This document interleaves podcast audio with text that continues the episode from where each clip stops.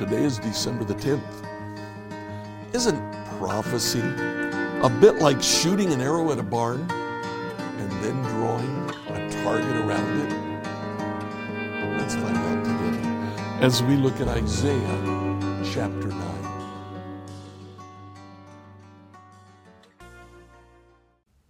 So, as we worked our way through prophecies about the Messiah, we've seen a couple in which uh, the Old Testament actually is not referring to a prophecy.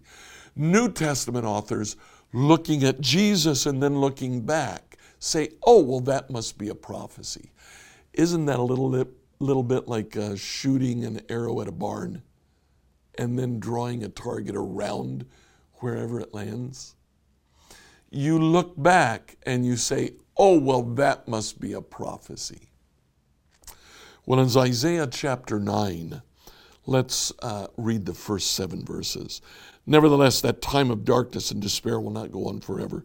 The land of Zebulun and Naphtali will be humbled, but there will be a time in the future when Galilee of the Gentiles, which lies along the road that runs between the Jordan and the sea, will be filled with glory.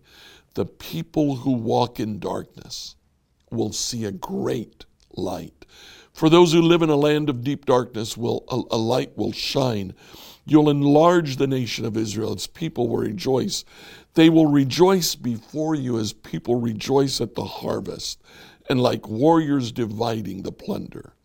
For you'll break the yoke of their slavery and lift the heavy burden from their shoulders.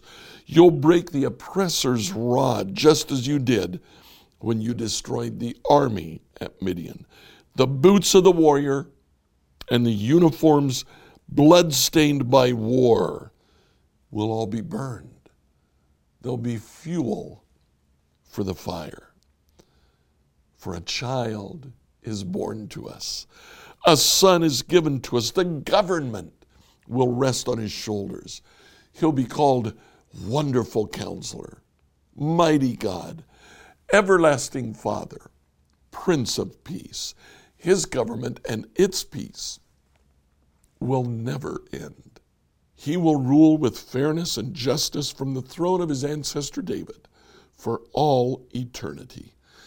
The passionate commitment of the Lord of heaven's armies will make this happen.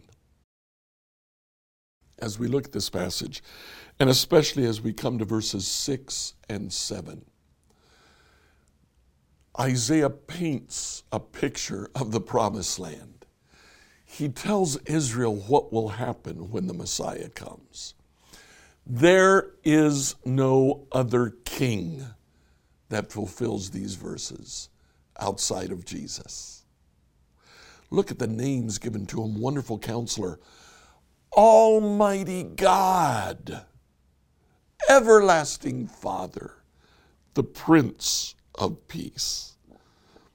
His government and its peace will never end. There is no other king that fulfills these verses. We see three themes again, verses 6 and 7. The coming person is a king. He is clearly a king. The government rests on his shoulders. His government will never end. Secondly, this is God. This is a verse in the Old Testament that clearly says the coming one is Almighty God. And then he is clearly identified as one who brings justice. He will rule with fairness and justice from the throne of his ancestor David for all eternity.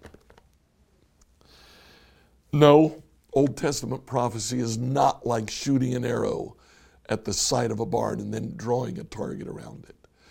It is clear. There are occasions in which New Testament authors pulls a verse from the Old Testament and applies it to Jesus but there are also verses that are super clear, just like this one. Here, Isaiah says. The coming king will rule with fairness. He is God.